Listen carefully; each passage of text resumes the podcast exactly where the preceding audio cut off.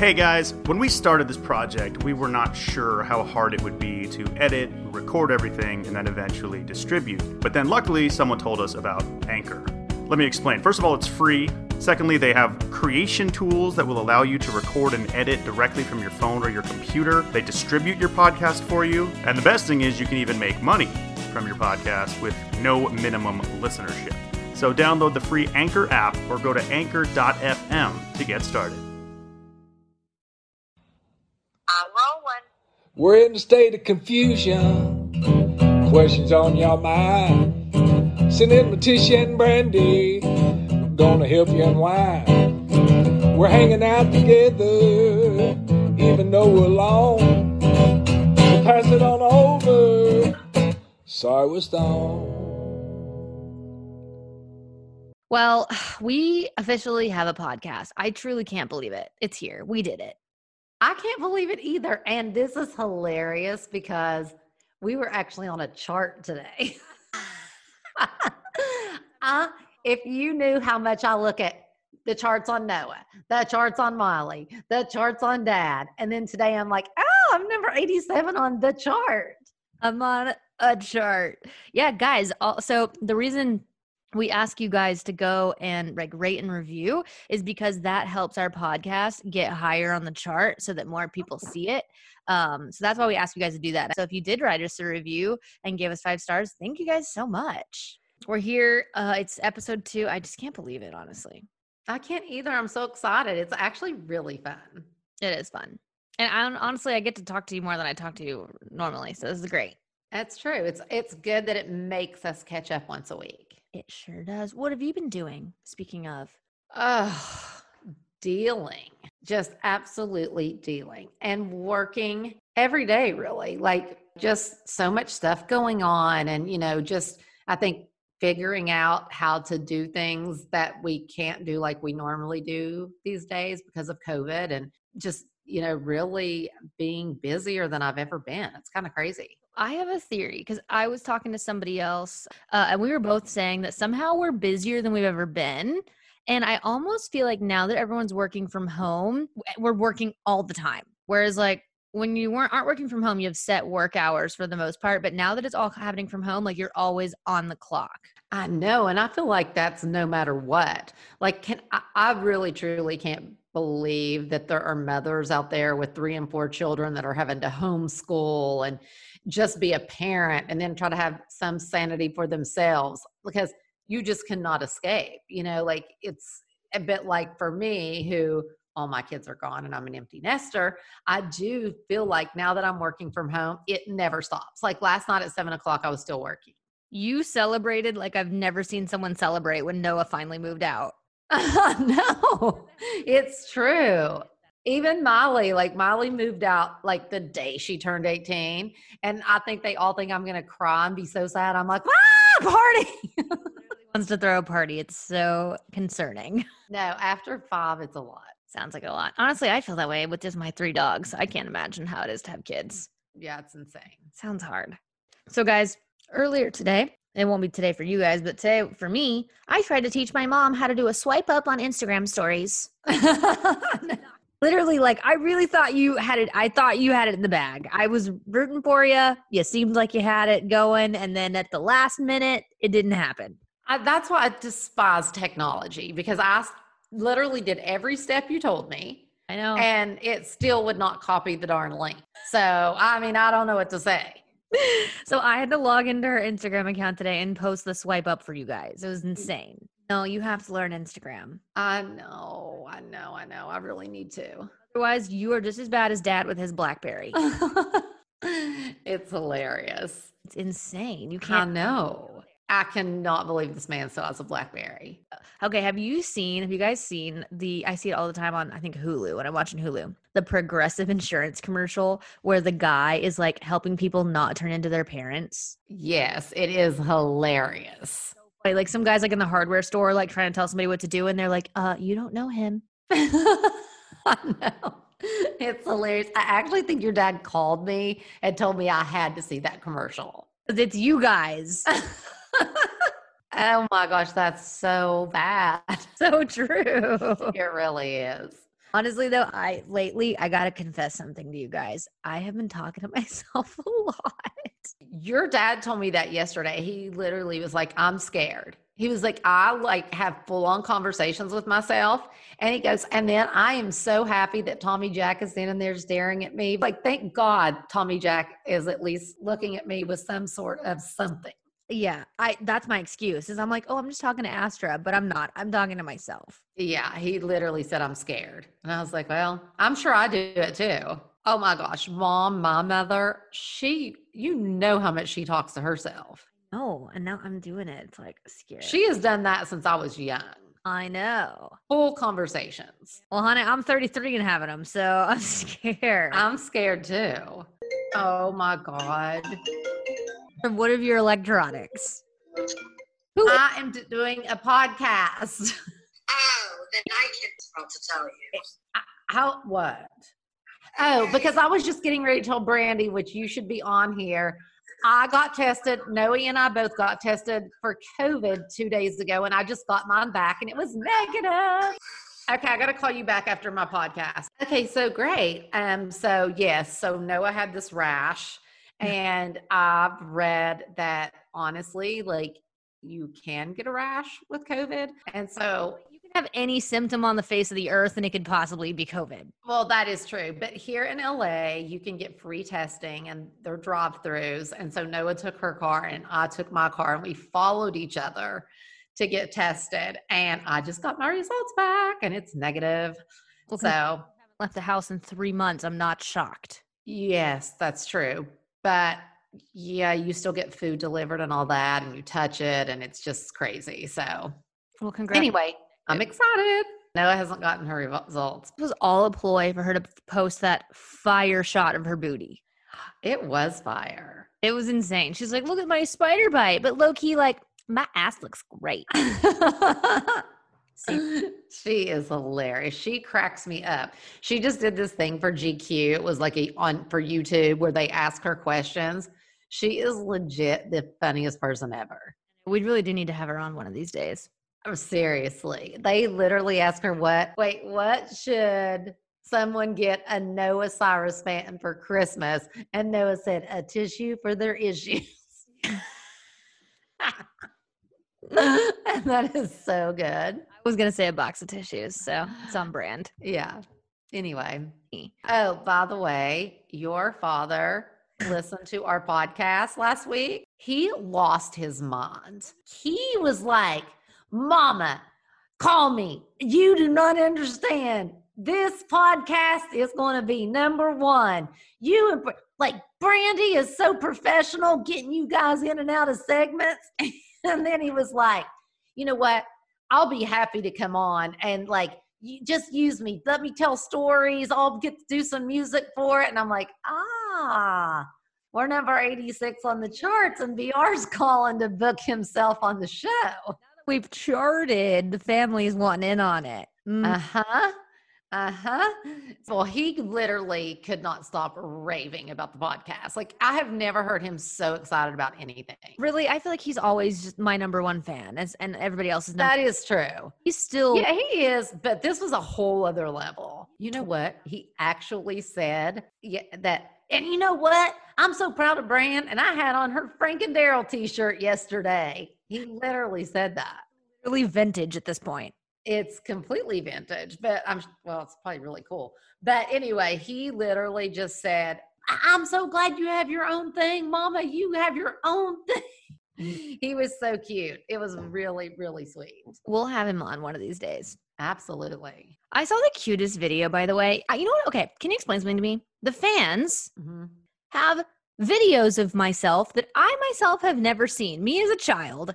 Where do they get them? I have no clue. This out. Like if you okay, if you're listening to this podcast and you're one of these fans that posts these videos of us as young children, I need to know where you get them. It blows my mind. Are you talking about the one with you and Miley upstairs and you're doing a cheer and she and she, I said I was like, I don't think I've ever seen that video. Never seen it in my life. Where did it like that is insane. It's in our house. Uh, we're gonna post this on our Instagram so that you guys can see this video. How old would you say that we are? Molly is little. Yeah. Do you think you look maybe like 11 or 12? Something like that. Uh huh. Uh-huh. Said Miley's six years younger than me. So So she's like six and you're like 12. it's crazy. But like we're yeah, we're literally doing like a cheer routine, which is so funny. But I know, but I literally have never seen that video. I just gotta know. I, I need to know where they come from, you guys. You guys gotta fill me in on the secret. We don't we, we won't put you on blast on the podcast, but I need to know. Yeah, I know. Me too. That room is upstairs, the upstairs playroom in Tennessee. The house we still have? Yes. So different. It's so crazy. the gi- gigantic TV in that video cracks me up. It's like in like its own bookcase. It's so weird. I know. I remember that TV and I remember having to get it out too. I need to know where it came from. But that happens a lot where like videos surface and I'm like, how do they get these I know. It's so crazy. answers? Well, mother, now that we've had a podcast come out, Mhm. how are you feeling about our segments? Which one's your favorite, do you think? You know what? I probably like Dear MT the best. Oh. But um, it's so funny because I feel like a lot of people that have hit me up to say that they love the podcast, they love the design. Um, like they were like, "Can you please post where you got the piece for the front porch from Target? Could you post it on your Instagram?" And so I think that could be a really good idea. Is you know to maybe have an Instagram and we can post things like that after after each of our podcasts, so people you know know where to buy things and things like that. Yeah, I really like that too. In fact, I would really love it if you would come to Tennessee one of these days and help me with my house. I want to. I can't wait. Okay, here's let's let's talk design for a second. So we like calling this segment high design. Um and Tish is just so good at design stuff. Okay, so uh, in my house, I posted a video on my birthday. My friend Kirsten brought me a latte, and I posted this video. And in the video, I was so embarrassed to post it because my television that's mounted on the wall has like literally 8,000 cables coming from it. And you can see them all. Mom, what do I do with all of the cables? Okay, so first of all, that would make me literally lose my mind. And then if you have an up to date TV, you have to, if it's hanging on the wall, you can get apps for like Apple TV now. For the sake of argument here, what do I do with the cables if they have to stay put? Ah, well, you need to work on that, or you need to um, have the electrician come and put all the cables into the wall. I, you know what, I'm not that great with electronics as far as the computer and Instagram and all that stuff, but I am good at this stuff and I cannot deal with the cords. What's more simple than just getting rid of it all? Try, okay? I'll try. Okay, okay, okay. Ugh, I see some cables in your background right now. Look at them laying on the floor. That actually is to the treadmill, and it drives me freaking crazy. I usually un- unplug it and stuff it under the treadmill after each use, which mm. actually isn't that often. Oh, gosh. Well, since Dear MT is your favorite segment, should we transition? Is it Tom? I don't know. I'm just so excited about it. Do you want to know why? Mhm. Yes, I do. Because someone left us a voicemail. I think we got a few, but I picked my favorite. Okay, great. Let's hear it. Let me pull her on up. Our first voicemail for Dear MT. This is so cool.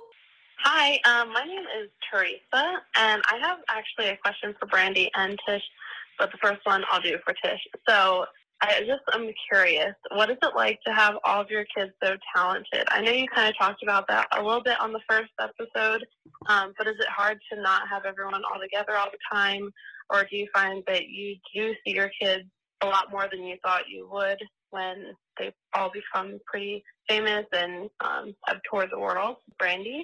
for you, why do you have all of your siblings' horses on your farm? Are you the only sibling with a farm, or how does that work? Just wondering. Thank you guys so much. Love you guys. Love Teresa. Teresa, that was such a good question. Great questions. Do you want to answer first? Yeah, I'll answer first. So it is so crazy that all the kids are so talented and do their own things. But up until recently, honestly, until we were all quarantined, you know, I just see my kids so much. And actually, I feel like, you know, a lot of the parents that are getting ready to be empty nesters and they're, you know, really freaked out because their child is going to college on the other side of the country or far away. And the crazy thing about it is my kids actually never leave. it's it's pretty awesome. But I think because I do manage both Noah and Miley full time, you know, I just see them so much because we work together and even though that we don't live together like before quarantine i saw them just about at least every other day. So yeah i'm just i get to see them so much because we do work with each other. And so that's kind of like really great that i get to see them more than most parents would when their kids like leave for college or you know move somewhere else for a job. So Braison and trace and Brandi are in nashville but when i'm there like we see each other every day as well. And so it's really, really cool to be um, a mom and an empty nester, but really get to be around my kids as much as I do. That's so cute. All right, guys, we want to give a quick shout out to one of our favorite sponsors, Nutrafol. I take my Nutrafol. Do you take your Nutrafol? I take my Nutrafol all the time. I do too. I'll have the one for 50 and over. I was going to say there's a few different formulas. Uh, there is one for women that are postmenopausal, Yes, which there would be my mother. um, and if you're confused about like which formula of Nutrafol is right for you, you can go on their website and they do have a quick hair quiz that you can take. You just answer a few questions and then they will tell you which formula is right for you. If you aren't familiar, Nutrafol is the number one dermatologist recommended hair growth supplement with over 1 million people seeing thicker, stronger, faster growing hair with less shedding. I've taken it for years. I can tell a huge I can in hair. too. I have such like baby fine hair and not very much of it, but I my hair does not shed.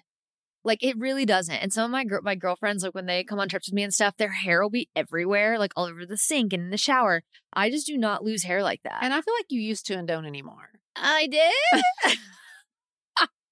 Honestly, maybe, but I definitely do not anymore. Like I barely even lose hair in my brush when I brush it Well, out. this is amazing. I'm so tell the you. stoners how we get it. also, Nutrafol has a subscription that you can do so that it shows up uh, on your I- doorstep. I do a subscription. Okay, so clutch. That way you never run out. All right, you guys, if you want to take the first step to visibly thicker, healthier hair for a limited time, Nutrafol is offering our listeners $10 off your first month subscription and free shipping when you go to Nutrafol.com and enter the promo code STONED. Find out why over 4,500 healthcare professionals and hairstylists recommend Nutrafol for healthier hair.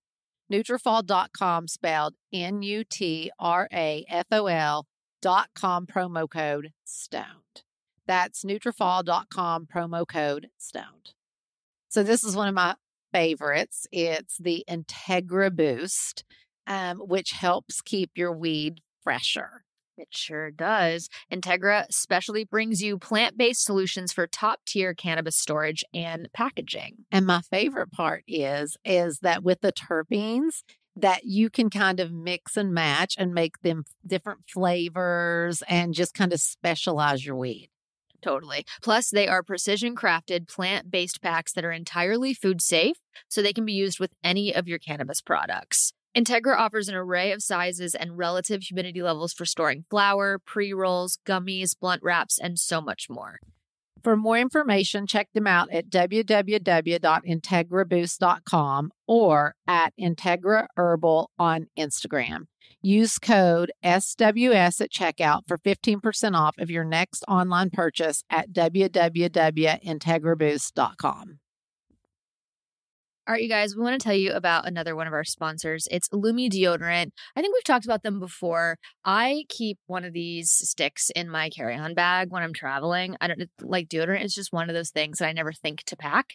So I just make sure I always have it on me. If you guys aren't familiar, Lume is a whole body deodorant that was created by an OBGYN who saw firsthand how normal BO was being misdiagnosed and mistreated.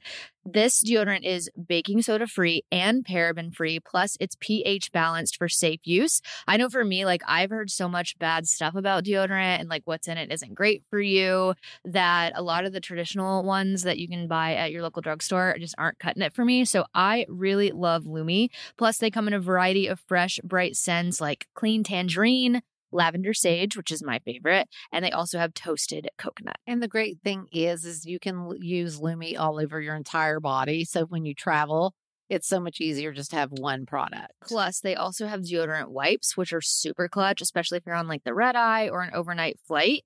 And they also have body wash, which is really cute. And it comes in a mini travel size as well. Lume offers a starter pack that's perfect for new customers. And as a special offer for our listeners, all new customers get 15% off Lume products with our exclusive code. And if you combine the 15% off with the already discounted starter pack, that equals over 40% off their starter pack. Use code STONED for 15% off your first purchase of LumeDeodorant.com. That's code STONED at L U M E D E O D O R A N T.com. Well, I love her question for me. This is a great question. Why the heck do I have everyone's horses?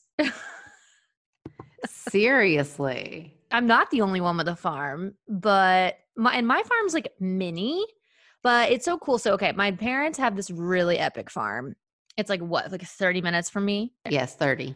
Uh 30 minutes. And that's like the farm we grew up on and everything. And my dad still has like a bunch of horses that we've had since I was a kid. And he Eeyore, how, how long we had Eeyore, the donkey? Literally forever. Literally, we got Eeyore the same year Braison was born. insane insane so we still have all those animals on his farm but to tell you guys the truth i'm really the only one that knows how to take care of all the animals and that's why i have everybody's horses on my property That is absolutely the truth. but honestly i love having them all here and I, literally today i pulled melody out to just like give her a bath um, she's miley's trail horse and my horse ever is so attached to her they can never be separated again. I think Ever would literally have a heart attack. Like she lost her mind that I took Melody out of the pasture and not her. They love each other so much. Really? I can't. I mean, I have to keep Melody forever. She can, Miley can't have her back. That's so cute. Because Ever was kind of not like, didn't like being around other horses. Oh, and she doesn't like any of the boys or the donkeys. She only wants to be with Melody. So Ooh. Not get- Stalker. seriously, maybe they're lovers. I don't know. I don't know either. All right, you want to hear the second voicemail and see if you want to answer it? Yep. Hi, I have a question for Tish. Um, you being a mom who raised her kids in a Christian household, but also a family that's very open about your sexuality and sex and all that. Um, I'm just curious, how did you talk to talk to your kids about sex? Like, how would you raise them? But then also, do you wish you would have done it differently now? Just curious. Thanks. Love you guys. Bye. That is deep. I mean, honestly, I was kind of crazy about it because I did get pregnant and um, I was 19 and not married. And so, yeah, I was crazy about no sex, no sex, no sex. But I think your question is is also how how have I raised the kids? You might be too soon. I mean, seriously, I have so much to say. You're insane. Honestly, none of us had a kid out of wedlock, so I feel like you should feel pretty good about that. Oh, that's true. That was your main goal, I feel. Okay, I I got to say. So, t- like I said before, sex was not an option. It was like no sex, not ever. I am actually so glad you did that because looking back on like some like some of the boyfriends I had when I was like in my early 20s that I could have slept with and didn't. Thank God I didn't. And thank goodness I put a stop to you making out on the trampoline, or that could have led somewhere. Miley and I were telling her friends this story that were with us here on the farm. Oh yeah. Um, you, I literally, my very first boyfriend, how old was I? 17, 16. Yeah. and I, we were, all we were doing is making out. I was laying on top of him, but all we were doing is making out. Maybe some dry humping. And my mom saw, and dad saw us looking, they were spying on us through a window and came out and screamed and made him leave and took my car away. Yes, it was insane. I was not spying. I just remember turning around and seeing this going on, and I was like, no! Running in slow motion to just dive on you to make it stop. Meanwhile, Noah and her boyfriend went to Greece with us and shared their own hotel room. True, times have changed. 18. But here's the thing honestly, and all joking aside, I think for me, I'm really happy that I raised the kids in a way that, as a Christian, you know, I believe that Jesus is love. And I think that I just wanted my kids to know, like, what I hoped for them or things that I didn't want them to do. But even though they may do it anyway, like, I would still also want to know that if they did, they could come to me and, you know, be like, I'm either going to or I did. And I just wanted to have an open relationship where I could really, that my girls could tell me, or and my boys, absolutely anything and know that there was no judgment and just love. And I- I really do think that that is why Molly and you guys just can tell me everything and it's just like a conversation. I, I mean, I still really value how I live as a person because I am a Christian, but my kids still aren't afraid to talk about things to me that they would think I was thought was wrong. Hmm. Does that make sense? Totally. Okay. Yeah. But I, I'm just thankful that you did drill that into my brain from a young age. And I don't know if I've ever, I don't think I've ever said this on a podcast or anywhere, but I didn't have sex until I was 26. Oh yeah, yeah, yeah, yeah. and i'm just so glad because it uh, the the breakups that i had prior to that would have been so much harder if i was having sex with those guys like they were hard enough the way they were and like they would have been so much harder But yeah, I think that's just I just love the relationship that we all have. yeah same What cute else? that was fun I love these. You guys are good. I wish like people that we did interviews with, the press, press people, would ask interesting questions instead of the same dumb thing over and over and over. Yeah. So anyway, thank you guys. I love these questions. love the voicemail love hearing their voices if you're listening to this and you're wondering what's the voicemail we have our very own sorry we're stoned phone number that you can call and you can leave a voice message asking us a question or you know uh, asking for like a topic or whatever it is but it's for our dear mt segment um but you can also ask me questions because i like answering questions too but it's really like if you want to hear some wisdom from tish the dish call this number Dear MT. dear mt and you get to hear your own voice on the voicemail. If we play it, we're going to go through, we'll pick our favorites and we'll play them. So here's the phone number. Write it down, probably in your notes, not like handwriting, because who does that? 818 839 0534. Call us, leave us a message, ask us a question. Tish the Dish will answer. That's 818 839 0534. Sorry, we're stoned. You're very stoned. I can it's like so when Tish smokes, like first she gets really talkative and it's really funny. Then she hits a point where she goes silent, and that's that's where you're like, okay, it's time to hold hold off on that. Um, following through with a promise we made last episode, where we talked a little bit about Cyrus versus Cyrus, and somebody had asked about some like kind of behind the scenes stories about filming that show.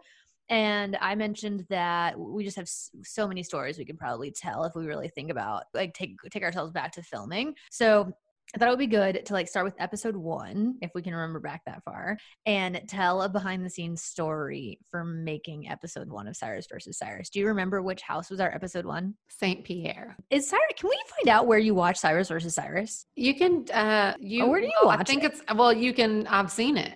Yeah, but where? I think you can go on I think it's still on is it under the Bravo app? you don't But- even know. No, but I have done that. I've like searched it and it's come up. Okay, hold on. I'm doing a quick goog. So but we're gonna start with Saint Pierre. Yeah, I was just gonna tell the people out there that maybe haven't seen Cyrus versus Cyrus, like Oh, I yeah. to, like feel left out. So I was gonna tell all the peeps where you can watch it. Okay, so you can go on Amazon Prime Video, and I think it's like one ninety nine an episode. Don't worry, there's only six. Right, six. Yeah. and it's also iTunes for one ninety nine an episode and YouTube. So whichever of those you prefer to watch things on, that's where you can find Cyrus versus Cyrus. It was on Bravo when we first filmed it, but this has been like a couple years ago. So in case you want to go back and watch. Yes. And and you know what? Darn it. What? I'm just really proud of that show. Same. And, and you know what? Uh, you know, now design shows, like there are just so many. But what I loved about that show, and listen, I'm massively huge fan HGTV. Like it's pretty much what I have on all the time. I watch it a lot. But what I do feel like is some of those episodes feel the same. Like a lot of the shows are the same. It feels the same. And I feel like there had never been, or I hadn't seen a design show that kind of mixed a little bit of reality with the actual design show and it just got to see us hanging out while we were putting stuff together and on our you know and it just felt it was just really truly who we were and I, I just loved that about it where it was just outside of the box of what you would think a normal design show was going to be. Okay, so yes, it was a blast, but it was also very hard. I mean, oh my gosh. i think it was just six weeks. That's what six the whole shoot. freaking problem was is like we only had one week to design it order it get it in the whole thing it, all the things. And so it was honestly the longest six weeks of our lives. We would start filming so early and we would film all day. And then instead of getting to go home and go to sleep, my mom and I would literally go back to the office and work on the designs for the next episode because we we had some help for sure, but just not a ton. Like it, really, there was so much on our own plates, and And we're our and we're control freaks. yeah and, and because like this has our name on it right and it's our creativity so obviously like we wanted to be the ones to do it and really deliver it right especially my mom she was really really neurotic about that but it paid off because everything was so great but it was it was exhausting and so and let's not to mention, like, then we would order things and they would Okay. come in and they weren't assembled. yeah And at two and three o'clock in the morning, we're literally still assembling a dining table. So it was literally like we barely slept at all. And and I think sometimes too, we would order furniture that said it was going to come in and then it didn't. That happened a couple of times. yes, And it was very so. Then, like the night before uh, shooting the reveal, like we would be trying to track down a piece to put in its place that wasn't horrid. You know what I mean? So yeah, it was stressful. And as the weeks went, like I think the tension between everybody got thicker just because everybody was exhausted and all that. So I think storytelling about that show is great. So episode one is Saint Pierre. For those that have seen the series, um, it was Whitney and Steven. Steven. Whitney was the artist, and they had this beautiful house in Green Hills, which is a suburb of Nashville. And their their house didn't need a ton, but it- the thing that I th- think my mom and I really brought to it was giving it a little bit of uniqueness. So we went in and we redid their living room and their kitchen. Thinking back to that episode, is there a story that people didn't get to see that comes to mind that you could tell? Uh, I have so many. Let it out, sister. Um, no, I just remember. So we bought, and the the annoying thing about TV is, is like when I say we like put blood, sweat, and tears into that because I was so crazed about it. Really wanted it to look and be something I'm so proud of. So we did their little dining nook. It was just so good. Didn't even show it I know. didn't even show it. And the thing about that was, is I bought a chandelier to go over the dining table. hmm And, you know, as a designer, you really like need them to trust you. But Stephen and Whitney, like they knew what they wanted. They they wanted to make the decisions. So when they they peaked, they were not supposed to peak in the garage because some of our stuff was in there. And they peaked the night before. And it's exactly why we don't want them to peak because Stephen did not like this. It looked like a spaceship. And I was like, really? And the funniest part is, is I actually own that chandelier at my house here in, in Hollywood. And I was like, oh, really? I have that chandelier only in black in my own house. And he was like, well, I don't do not like it. And like, I was so just like ticked because I just wanted it there so bad. And I'm like really scared to make a decision and it be the wrong one. But at the end of the day, I just knew it was so perfect for the space. And so I just was like, you know what? He's just going to have to trust me. And so I used it anyway. And so in the reveal, they didn't tell what he said because they didn't show that area, which was so awful. But he literally looked at me and he goes, You were right. It may be my favorite thing in the room. And I was like, Yay! Like, it was just like such a feeling that built my confidence a little bit because I'm not confident in decisions and I'm just not confident like that. Mm-hmm. And so to have made that decision and it like him being like, You were right. It's my favorite part of the house. It was great. Yeah, I they didn't show that at all. There's just so much that they don't show on television. I loved doing that house. I it's funny. One of my memories is do you remember that we put the fake spider in the corner and when Oh. you were over there trying to do something with the curtains, we like had it fall out so that we could film you freaking out over the fake spider. But like, I literally thought I was going to have a stroke. and I was up on a ladder, four feet in the air, literally not playing around, like hanging curtains. and it falls. And a spider like falls on me. And I literally thought I was going to have a heart attack. It was no funny, joke. And I was so mad and then it became a thing and I think we put it in your car at one point too. at the end of that episode. Yeah. Mm. And it still got me again. I think it did. But the spider literally, it's a wonder I did not break my neck. the spider. The spider. so good. Your voice is sounding a little scratchy. Is that the weed talking? Probably doesn't it sound better like that? Oh, maybe. I think my voice sounds way better like that. All right. Well, that was it's it's fun to go back and talk about doing that show because I think now we can probably go back and laugh at a lot more. And you guys can tell us if you really just don't care and we'll never do we'll never do this again. but it is fun. Oh, Lordy. All right, stoners, we want to give a quick shout out to one of our podcast sponsors. Here she freaking goes. Mother, we need to tell the stoners about mood. Oh, Yeah. oh, is right. If you guys don't know, Mood is known for their federally legal THC. oh, And now they're adding their most potent product yet to the lineup, which that's perfect for Tish. She loves the potency. honestly, I love Mood. yeah, well, great. They're, They're uh, like, uh, they are so good. I, they really do have something for every single mood, and it actually works the way it says that it does. oh, it does. Yes, it does. What's your favorite product? Would you And say? You know what? I, love their pins. Mm, They are okay. really good. Okay, cool. Yeah, Mood offers uh things like flour, gummies, vapes, and more. And they have this THCA product that converts into THC when you heat it, and you get access to the classic marijuana high. Mood's latest and most potent breakthrough in the world of legal cannabis. All of their products are regularly tested in third party labs and sourced from small family farms and pesticide free, which is so important. They have different strains for specific moods, hence the name of the brand. So whether you want like a euphoric, energized feeling or you're feeling more creative and want to chill, they have something for everybody and plenty of versatile products that go with whatever mood you're going for. Try Mood's new THCA flower today. For a limited time only, get 20% off your first order and a free THCA pre roll. Just go to hellomood.com and use promo code SWS. That's hellomood.com code SWS for 20% off your order and a free THCA pre roll. Cute. Well, should we do your favorite segment, Off Limits? Oh, yes, we should.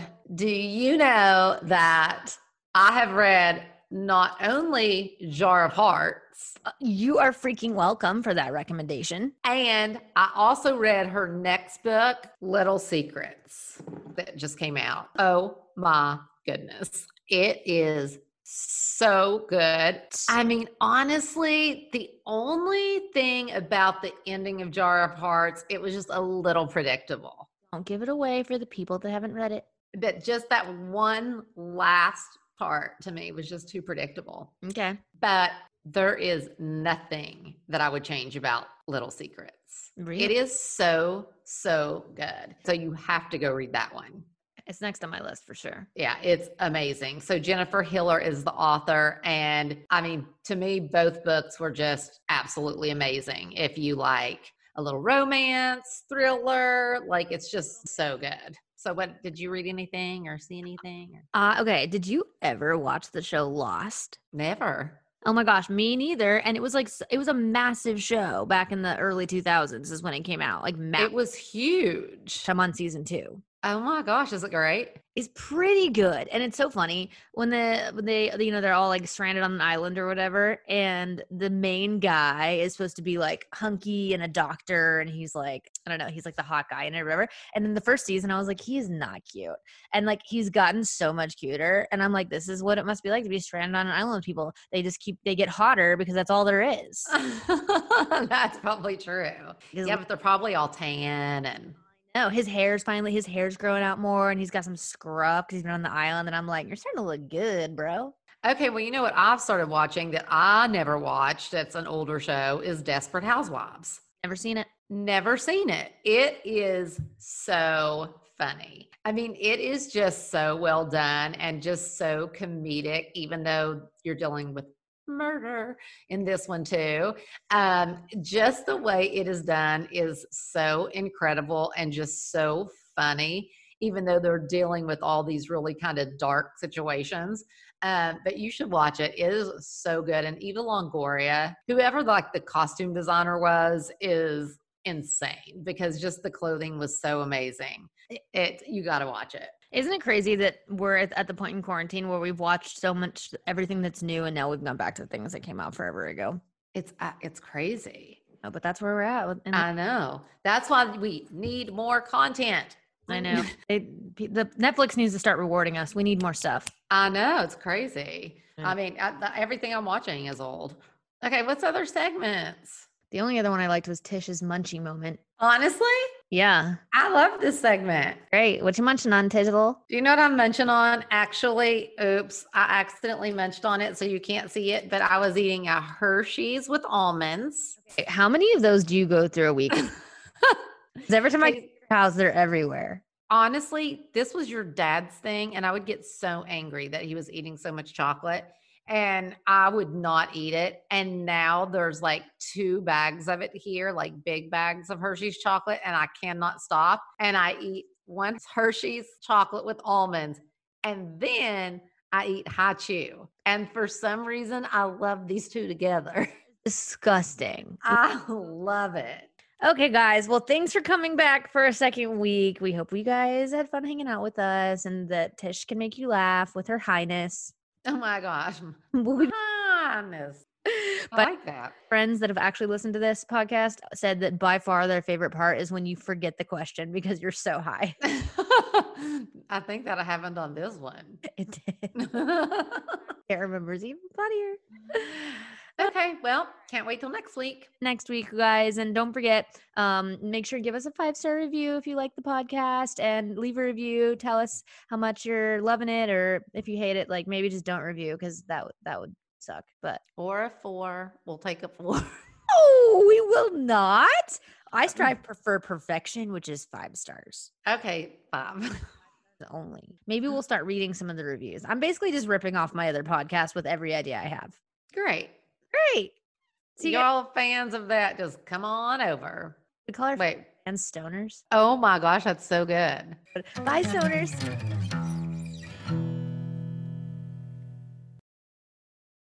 Hey guys, we hope that you enjoyed listening to this episode, but we wanted to let y'all know that we actually recorded today's episode before all of the rioting and protesting that is happening right now started. And we really felt like it was important to add a little something to this episode to acknowledge what's going on and to just tell you guys that we we're we're sad, we're frustrated, we're upset, we're speechless, we're a lot of things and we just felt like you know, it was very important that we address that in today's episode. Absolutely. I mean, as a mom watching the blatant murder of George Floyd was so hard. And I think with so many mothers, even though we know now that George's mom had passed away a few years ago, it makes me cry thinking about it that his last words were crying out for his mom. Mm. And um, just like you said, so sad and so angry. And, you know, I just haven't even known really what to write, you know, on social media because I feel like right now I just have no words because of my sadness and my anger and my frustration. The one thing that I really hope, I just hope that we actually finally see change.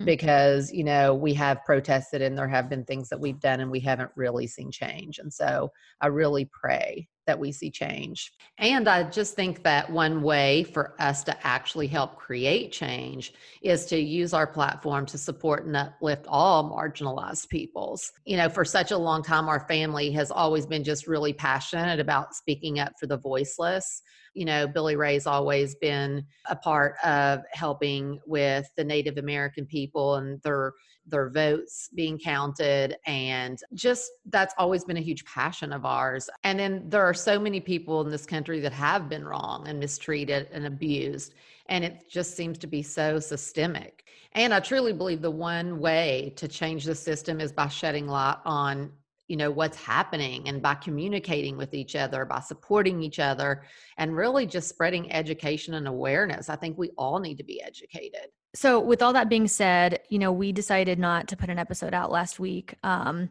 I think just, you know, to be respectful of the Black Lives Matter movement and just to leave space for the continuing of the awareness and the education about what's going on with that and people banded together to kind of, you know, make space for all of that. And we wanted to be a part of that.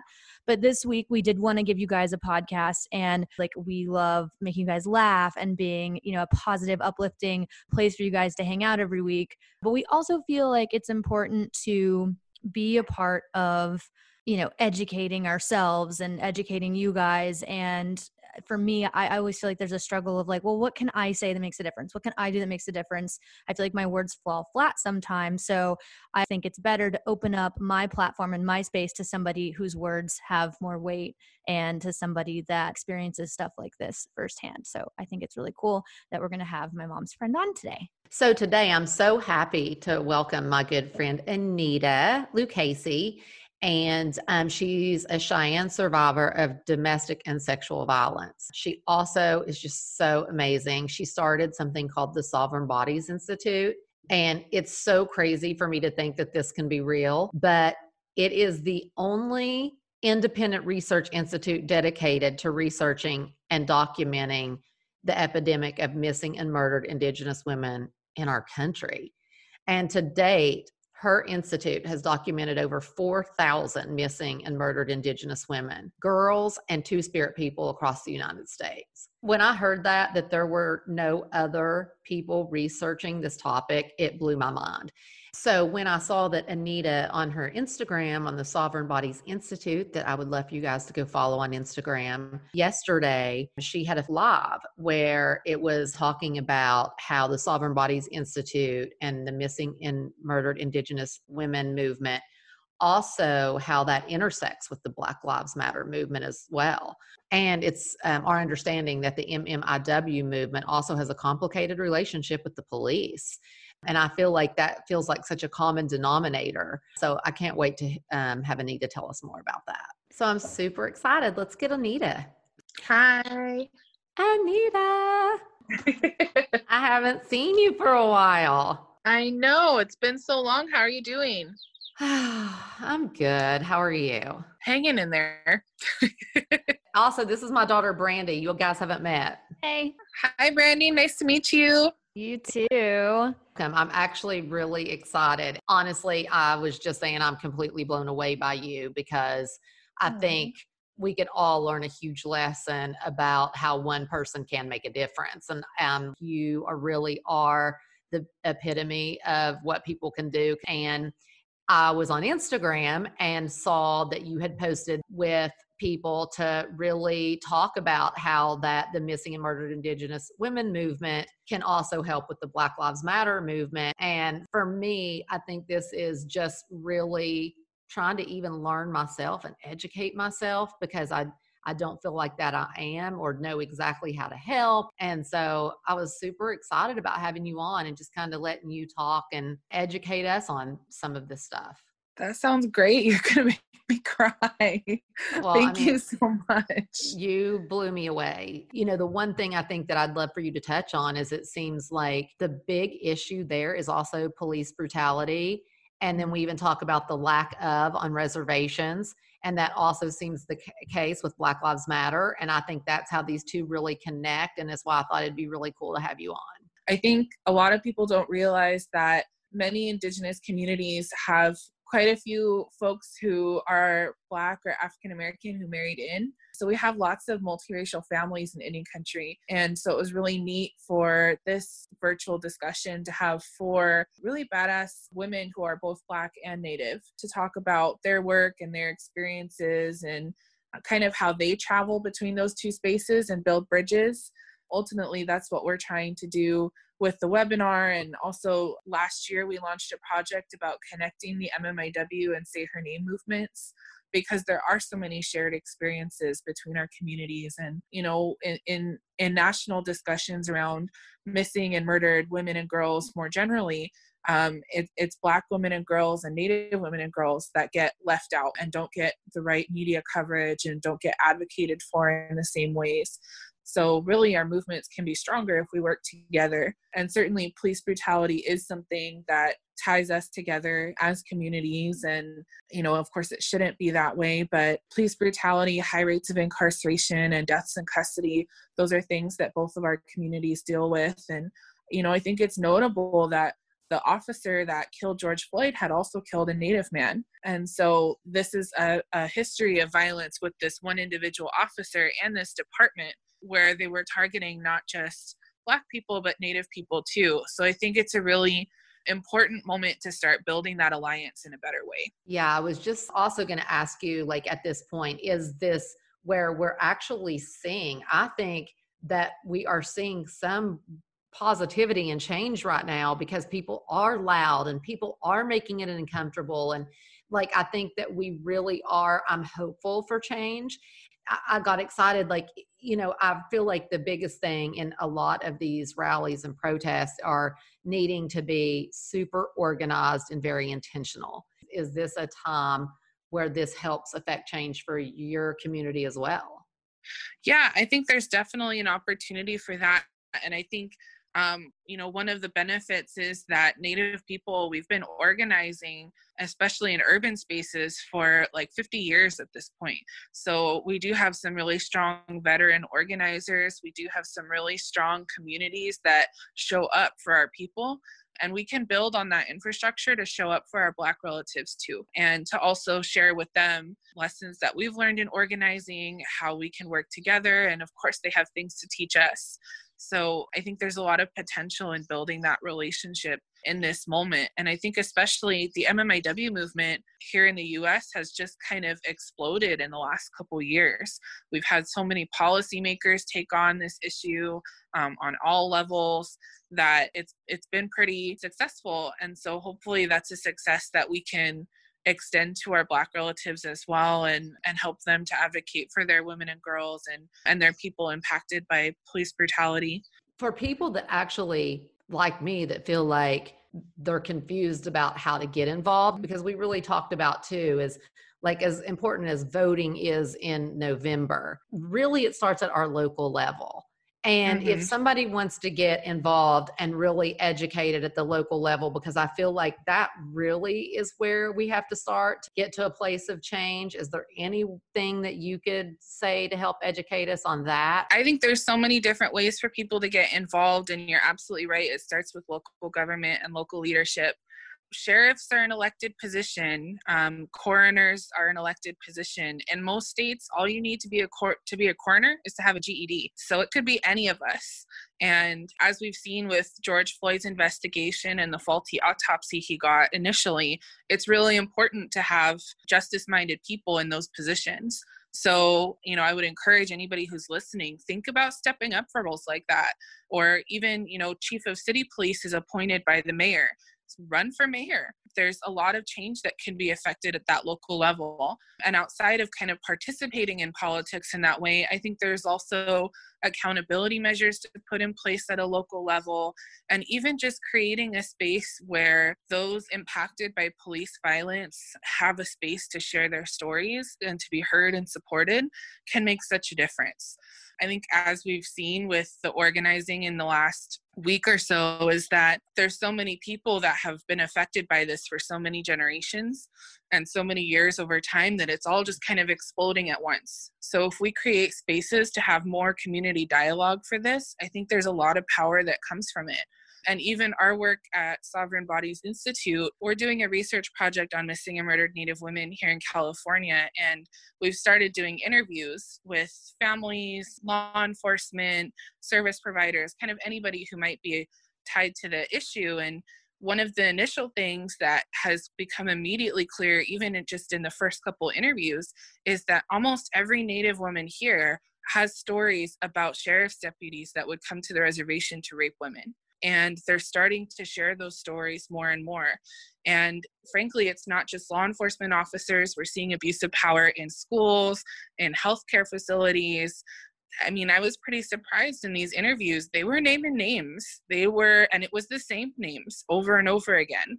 So I think it's a really powerful moment to just break silence in general and to encourage our, our community members to do that with with our support. Someone was just talking to me yesterday about m- multitudes of women now coming forward about being raped by police officers. And i was in shock. I mean that's where my head has been in the sand and i'm not educated and not like what? Like it, it blew my mind. And so to hear you bring that up as well is just like just we just have to make a difference we have to bring change like things have to change once and for all yeah well and i think so much of it just kind of i don't know people look the other way and now it's a time to stop doing that i mean we have an example here where there was a sheriff's deputy who was routinely raping women and girls on duty. Like he would arrest them and pull off on the side of the road and sexually assault them. And he was tried for it three different times. The first time was a mistrial, the second time he was convicted, and then the third time he was acquitted because the children victims couldn't handle the emotional stress of testifying a third time. And that man, like that was all over local newspapers. It was, you know, everybody knew about it. That man is now chairman of the local NRA and the Elks Club and owns a successful local business. So somehow he got splashed all over the papers as a child rapist and there was no accountability and he's still in local leadership. So i think those are examples of things where it's like no we can't we can't turn the other cheek anymore. We can't just let it go. We can't trust the justice system to hold them accountable because they're not doing it. And it's time for us to start making the police really work for us. Mm-hmm.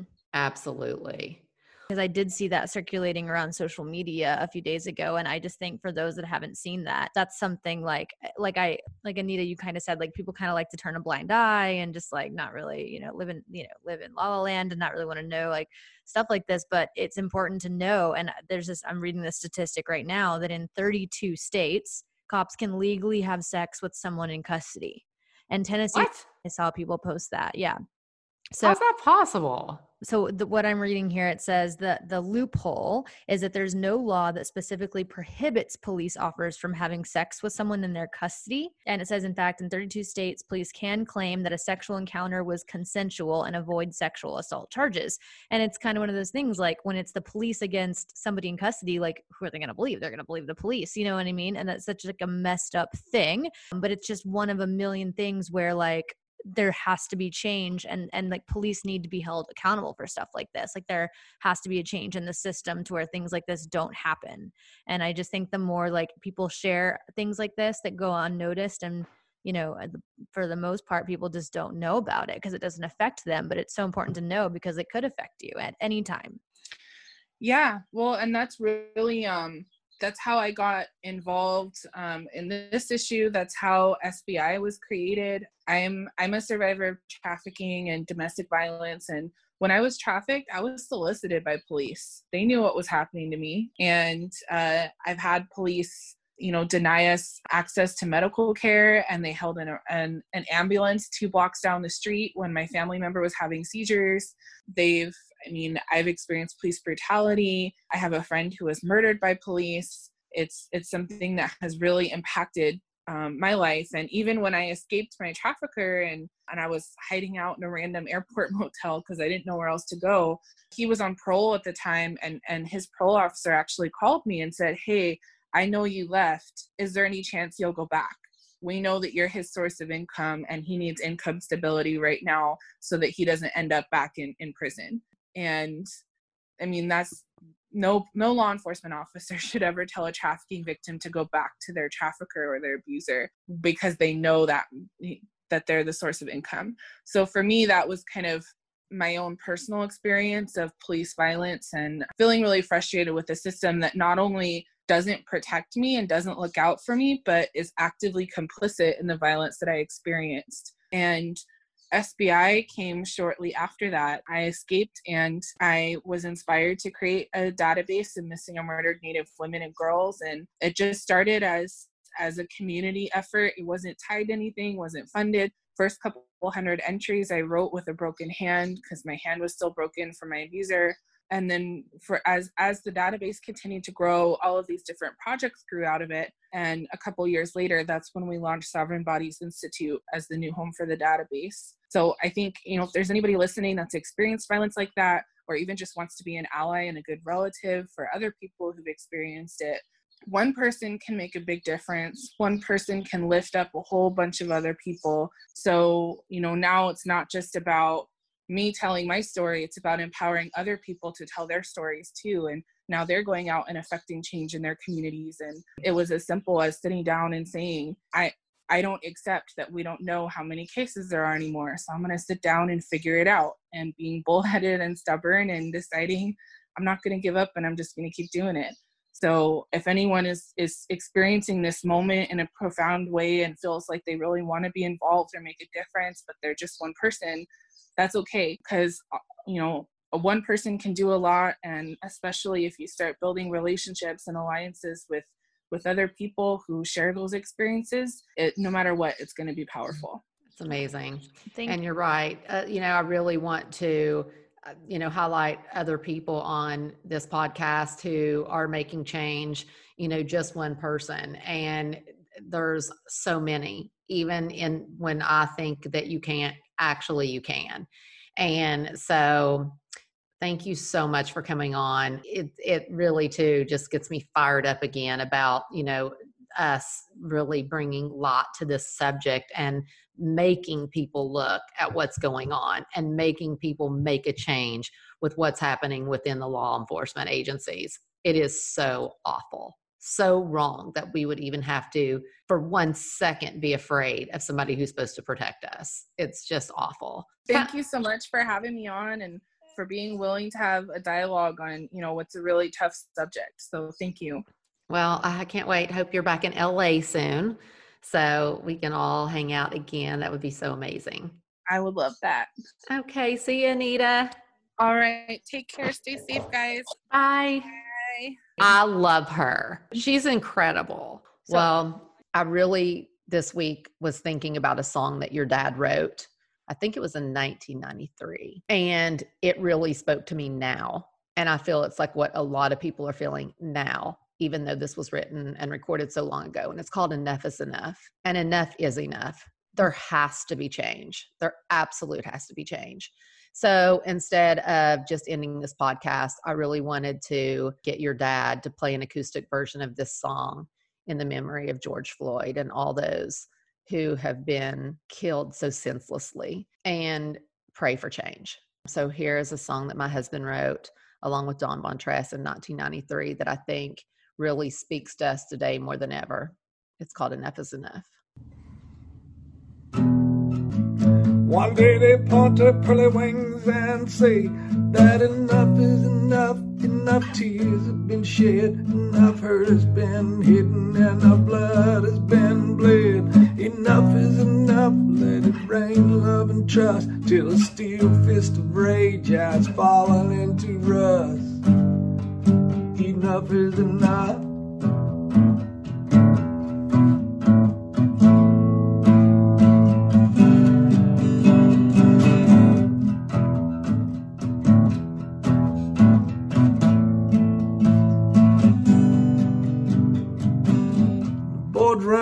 Squirrely third world government. Hammering tunes here on the bones of the innocent. Greedy little minds that trading guns and bad medicine. Could be it's time for Brother Abel to raise some Cain. For hold our dreams pressed in the palm of our hand. There come a day when we all will stand and say enough is enough. Enough tears have been shed, enough hurt has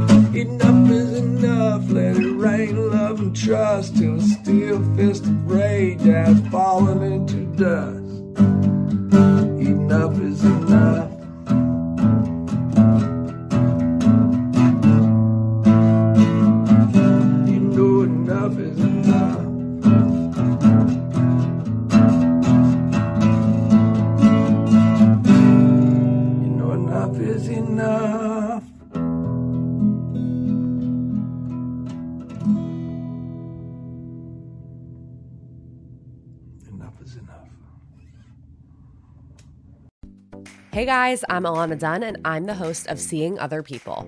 As an early Hinge employee, a modern dater, and now a fiance, I know the dating world maybe a little too intimately. I'm here to make you feel less alone in your dating journey, whatever it may look like. Don't have a date for tonight? No problem. Whether you're looking for love or just want to laugh and commiserate with others, tune in to Seeing Other People as we explore the roller coaster that is the ever evolving world of dating. This podcast has been brought to you by Podcast Nation.